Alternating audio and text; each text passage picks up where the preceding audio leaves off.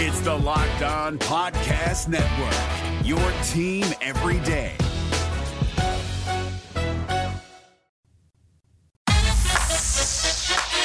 You are Locked On Twins, your daily Minnesota Twins podcast, part of the Locked On Podcast Network, your team every day.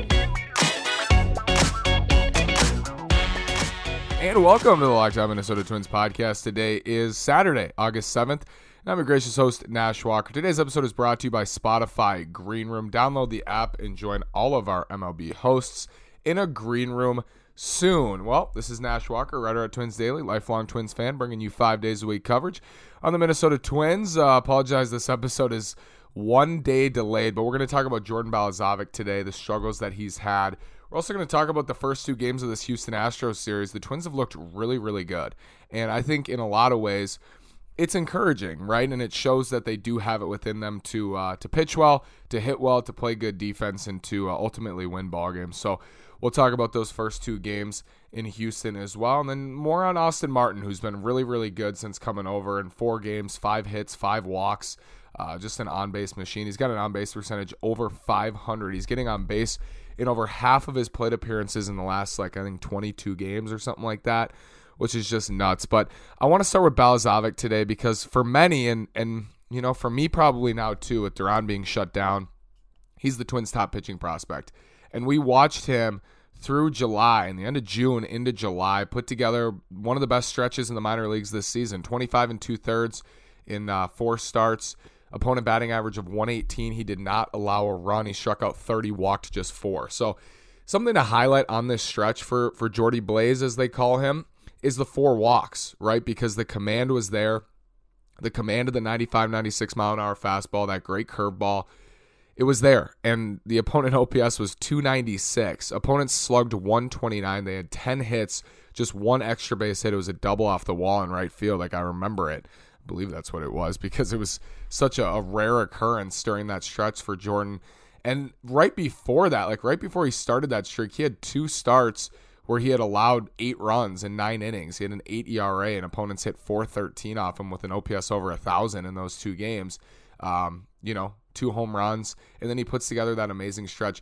And what I want to highlight here with Jordan Balazovic is the volatility of a pitching prospect, right? We just continue to get reminded of that and why it's so important to develop pitching, but why it's much easier said than done because in his last three starts, he's given up 15 runs in 13 innings, 11 walks to 11 strikeouts. He's lost the command. He's given up five home runs. He's getting behind in counts, and he's just not getting it done recently uh, Balazovic, and, and it just shows you how quickly things can turn and flip around in a, in a season for these guys, these young pitchers who are still learning, still trying to find their way up.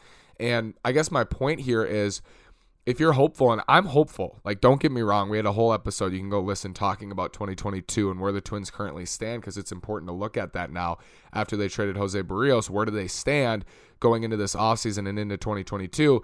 I'm hopeful that they can compete next year. I think some Twins fans uh, really doubt that they can, which I I can see because when you look at these guys and so much of what's going to be important for the Twins, and I think their offense is going to be important. Like I think their offense, in a lot of ways, can can shape the upside of the club next year and beyond.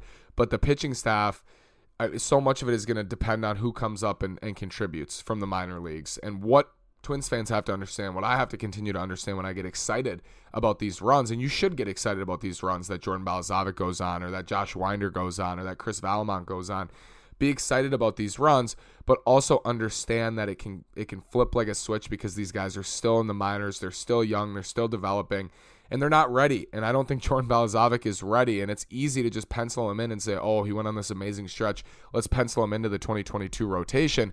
It's not that simple. And prospect progress is never linear. It's it's very rarely. It's only linear um, with the best of the best sometimes. But even then, like you look at Vladimir Guerrero Jr., who is arguably the best prospect. I don't know the last 15 years. Uh, just destroyed the minor leagues. Comes up and he's just you know he's an average major leaguer right away. And and many expected him to come in and make an immediate impact. And he wasn't bad, but he wasn't what was expected. And now this year he's completely broken out in a huge way, and he's in the MVP race for the Blue Jays, trying to lead them to a wild card berth it's not linear, even with the best of the best. You've seen Wander Franco, you know, struggle so far with the Rays. And it just shows you how difficult it is to come up and to have success at the major league level. So it's just important to remember with prospects. Like, I'm a huge prospect guy. We do Prospect Friday. We talk about prospects all the time. What else are you going to do in a season like this? But also looking forward is, is exciting because the Twins do have a really deep and a nice farm system. But you have to understand that a prospect is a prospect until they're not. You know, the the progress of a prospect is almost never ever linear, and you have to understand that. And I think with with Balazovic, it's the same thing. Like he's gonna have to work through things like this and it still shows that he's a ways off. You know, I don't think you can pencil him into the 2022 rotation. And it just reminds you now Josh Winder's been shut down for a couple weeks as well with shoulder fatigue. He had been struggling giving up homers for the Saints. It's it's not linear. You have to stay patient, and that's why it's so frustrating. You know, depending on prospects and depending on a farm system because you can't you can't depend on it. You can get excited. There are good players. The Twins have really good players in the minor leagues. Jordan Balazovic is one of them but it doesn't mean that he's just going to continue up, up, up, up, up, and then get right to the majors and make an immediate impact. Those things uh, rarely ever happen. So I wanted to highlight that today and just remind Twins fans that it's it's not going to be easy. Like this next year plus is not going to be easy. It's really fun to think, oh, we'll just slot Austin Martin to the top of the Twins lineup for 2022, 2023, and he's going to produce. Oh, we'll just, you know, Trevor Larnach will bounce right back immediately and never go in this rut again. Like, it's really easy to say those things and to get excited about those things, but the reality is that it's much more than that. And oftentimes the road is a lot more bumpy than that. And it's just, you get back to, I think there's been 20,000 major leaguers, something like that. You could fill half of Target Field with as many major leaguers who've ever played Major League Baseball. And that just blows my mind every time. Half of Target Field, basically, with everyone who's ever played in the major leagues. And that shows you how difficult it is and, and why when you talk about prospects, you, you can get excited, but you have to understand that um, you know, it's much more difficult than just slotting guys in for next year. So I wanted to highlight that. Let's talk about this Houston series. Twins have looked really good through two games, and they'll go for uh, the series win tonight in Houston in game three with Michael Pineda facing off against Luis Garcia. Let's talk about the first two games and some really nice developments in those games. Built Bar is the best tasting protein bar ever. These bars are covered in 100% chocolate and they're soft and easy to chew. Built Bar has 12 original flavors, but they've added six new flavors as well. And these improved Built Bars are even deliciouser. Plus, Built Bars are healthy. Built Bar is great for the health conscious guy. You can lose or maintain weight while indulging in a delicious treat. The bars are low calorie, low sugar, full of protein, full of fiber, and great for a keto diet. And the peanut butter bar, only 5 grams of net carbs for a type 1 diabetic like me. That is huge. Plus, right now, Built Bar has reset the promo code for this relaunch, so listen closely. You get a free cooler with your purchase while supplies last. If you go to BuiltBar.com and use promo code LOCKED15, you also get 15% off your next order. Use promo code LOCKED15 for 15% off at BuiltBar.com. My favorite flavors include the coconut almond, the peanut butter, the banana bread. Use promo code LOCKED15 at BuiltBar.com. I think first and foremost, the thing that comes to mind, because I've talked about him a lot, and I've talked about that sinker, the 98 99 sinker from Jorge Alcala. I think he should start using it more, and the numbers don't exactly back that up because, you know, his sinker's gotten crushed, but he's only thrown it like 4% of the time this year. I think his sinker could be a weapon and could help him get lefties out, maybe more than the changeup. It's it's an inconsistent changeup, but his sinker runs so much that I think he can get lefties out with it. And I I've long thought like obviously a good changeup is the great equalizer to beat an opposite-handed hitter. Like for Jorge Alcala, the Twins wanting him to go to his changeup more against lefties, and at times it's been a great pitch. Like he's gotten lefties, and he threw some nice ones last night as well. But I also think if you have a 98 99 sinker, that can be as effective. A, a hard running sinker. You've seen it with Jose Berrios that sometimes his changeup command is not there. A lot of times it's not. And it's a good pitch. Like when it's on, it's a great pitch but he's able to get lefties out too with that two seamer because it runs so much. And I think that can be the case for Jorge Alcala. I agree that he should continue to try to use that changeup and see like if he can find a feel for it more consistently. But also, I want to see him throw that sinker more. I think it's a nasty pitch. Uh, but he's been throwing his slider a lot more. He's I think he's up to 40, 45% with the slider, and he can get lefties with the slider too. You know, he got Kyle Tucker on his back foot. Uh, either last night or the night before. He's looked really, really good recently. Jorge Alcala. It might be this might be his time, you know, and it's a perfect time to put him in high leverage situations, to put him out there, and even I would put him in save situations to get him comfortable, throw him into the fire. Why not? He might blow some saves, but he gets comfortable in those spots because I truly believe that he has the stuff to be a late inning weapon for the Twins. I mean, you're talking about a guy who throws 100 with a slider at 90, a hard biting slider at 90 that really no one can touch. Of course, he can be a great bullpen weapon. I think a lot of times for him, he's just been raw. Like he's he's mentally, I think at times gets really wound up out there. And the Twins have talked about that before, the mental side of the game. And I think for him, it would benefit him to get more late inning spots, you know, to, to put him in big situations. And he's been put in some situations here in Houston in the last two days, and he's looked really, really good. That slider has been on. I'm excited about Alcala. I think Alcala, uh, again, can be that weapon for the Twins, and I'm excited. Mitch Garver continues to crush, hits a home run yesterday down the line. Um, just great to see. I mean, Mitch Garver has bounced back this year in such a big way, and for him to come back after all that time and just step right back in and start hitting and start hitting for power again, hitting fastballs again. Not even no time to get his his timing back other than a couple games at St. Paul. Steps right in. He's got an 877 OPS. He's been awesome. Hits another home run yesterday. Josh Donaldson had a clutch hit. Miguel Sano had a great play at third base. The Twins have put together some really nice plays, innings, outs, hits, you know, in this series with Houston. Um, clutch hits and the bullpen's been fantastic. And I think it's it's really nice to see them come together and battle late in games to try to win games. Um, you can see it within them, and I've talked about it a lot this year. When they win games and they beat good teams like the Astros, and the Astros are not they're not at full strength, but still you're beating a good team. They beat Framber Valdez, who crushed them in the playoffs last year, has been great all year for Houston. Then they go out yesterday and beat Zack Greinke. I mean, it's not an insignificant thing to win those games, even if the Astros are not at 100%. But I've said when they come out and they beat good teams and they play well, it shows you what they could have been this year. And again, it's frustrating, but it's still good to see. A win's a win. It feels good to beat the Astros anytime. And um, they've looked really good. I mean, even if they split this series, that's that's a W. And at this point, you're just looking not to get embarrassed. And I think for the Twins, that's a really low bar to clear. And I think they're better than that and I think they've shown that the last two days, and it's encouraging. It's it's fun to watch, and Luis Arraez is such a big part of that. He leaves yesterday, and and we'll see what happened. We'll see what happens with him if he goes in the injured list. We know his legs are his knees are not good. He's got a chronic knee issue. Um, which sucks because he's just such a spark plug for them. You saw him at the top of the lineup. You can slot him clean up fifth, sixth, seventh, eighth, the bottom of the lineup. He's just a spark plug. Like he just turns it up anytime, and he's such a big part of this team not only at the plate, but I think people underestimate how much energy he brings as well because the way that he takes his at bats, I think I think it is contagious. I think guys watch the way he takes his at bats and they're inspired by that. And I think they learn from him. And through 700 at bats at the major league level, and Luis Arraez has has had 782 plate appearances for the Twins, 198 games. He's hit 324, 385 on base percentage, and an OPS of 803. He's been a 21% above league average hitter just in terms of OPS. He's also hitting 324. So it's not an empty 324 because his on base percentage is 385. He's walked 71 times and struck out 69 times. I mean, just unbelievable. He's got 227 hits in 198 games. He's uh he's outstanding at the plate and he brings it every day he's actually had a really nice year, and he hasn't been healthy for a lot of it, but he's hitting 313 on base, 376, slugging 401. He's had a really nice year for the Twins, and, and he's such a spark plug for them. I would be interested to see take a look here, and, and maybe it's not as drastic as I would think, but when Luis Arraez plays, yeah, the Twins are 31 and 43 when he plays, and that kind of highlights how bad the pitching staff has been. But Louis, um, since July 1st, has hit 387 with a 434 on base percentage. So he's just been amazing. And since June 1st, even like you can go back, and I know he had struggles in May, but since June 14th, when he came back off the injured list, he's hitting 355 with a 398 on base percentage uh, and 133 plate appearances. So amazing stuff. And he's such a part of the future, like such a key part of the future for the Twins. And when you talk about Larnach, you talk about Kirilloff, you talk about Austin Martin, you talk about Royce Lewis. Luis Arraez is right in there, man. Luis Arraez is 24.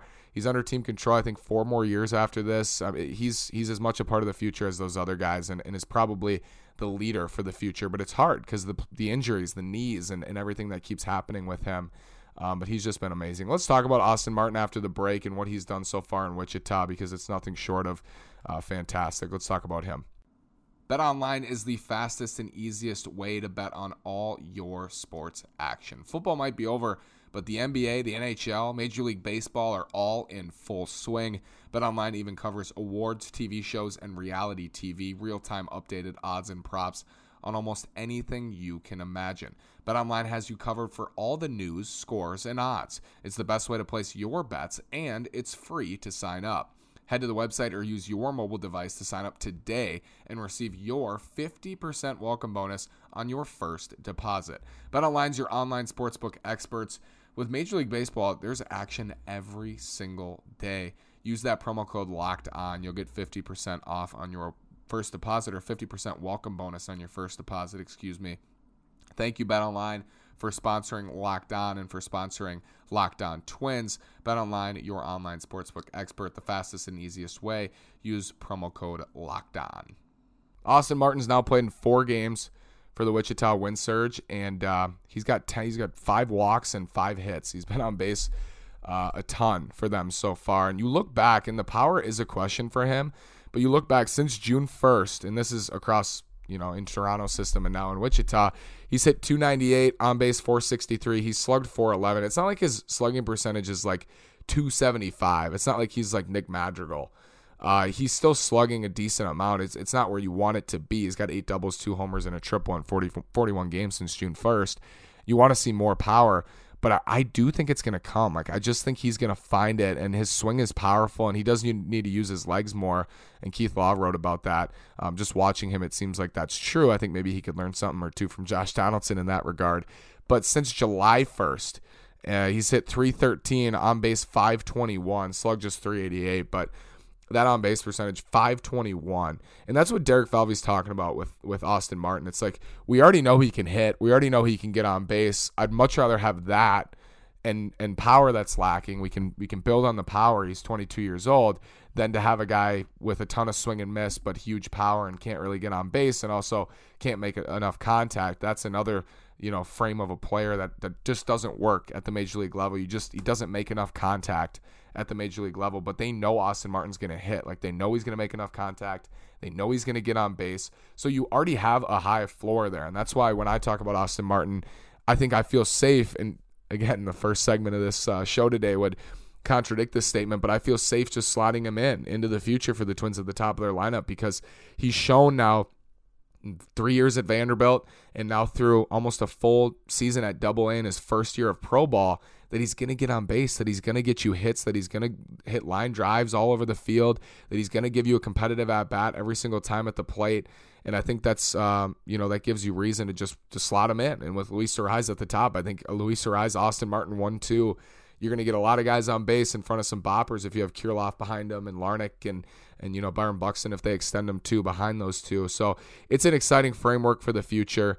Um, and Austin Martin's just a part of it, and I'm I'm really excited about him. But that's what we're doing right now. You know, we're watching these young kids for the Twins and in the minor young kids. I'm 21, Austin Martin's 22, but watching these young guys in the minor leagues and watching these young guys for the Twins, like Alcala, like Rooker, like Martin, you know, like Larnach, watching these guys and seeing um, how they're adjusting and how they're competing, and I think there's a lot of encouraging signs here across the system. And there are some signs that are not as encouraging. Like I've said with the pitching prospects, it's been an up and down year for Twins pitching prospects with injuries, with crazy runs that have been, you know, put in the spotlight like Bal- Balazovic's run.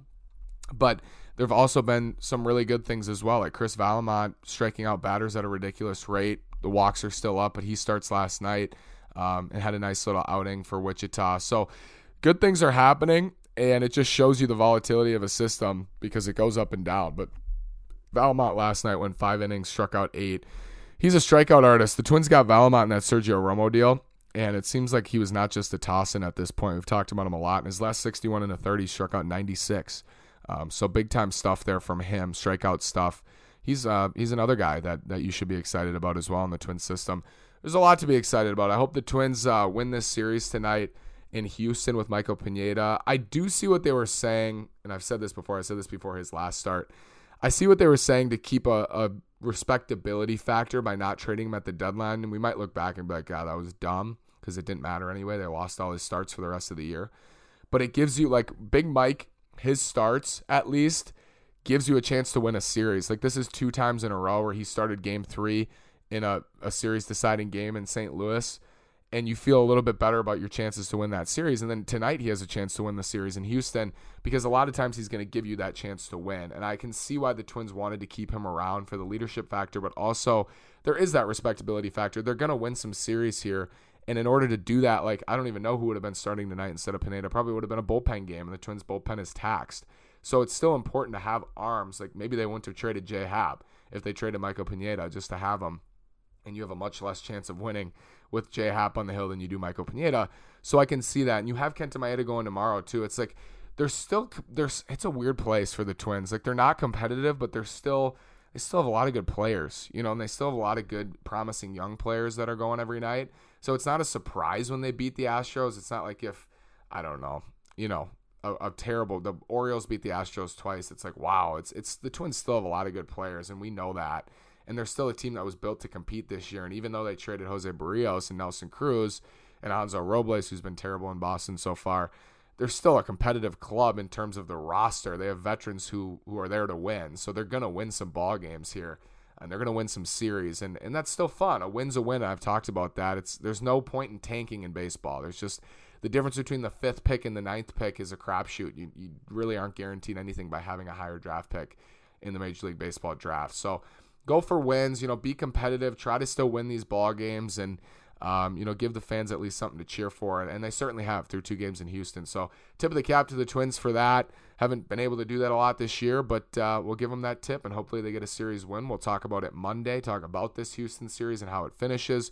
And join me then. Five days a week coverage, Minnesota Twins. Follow me on Twitter at NashWalker9. Follow the show at Locked On Twins.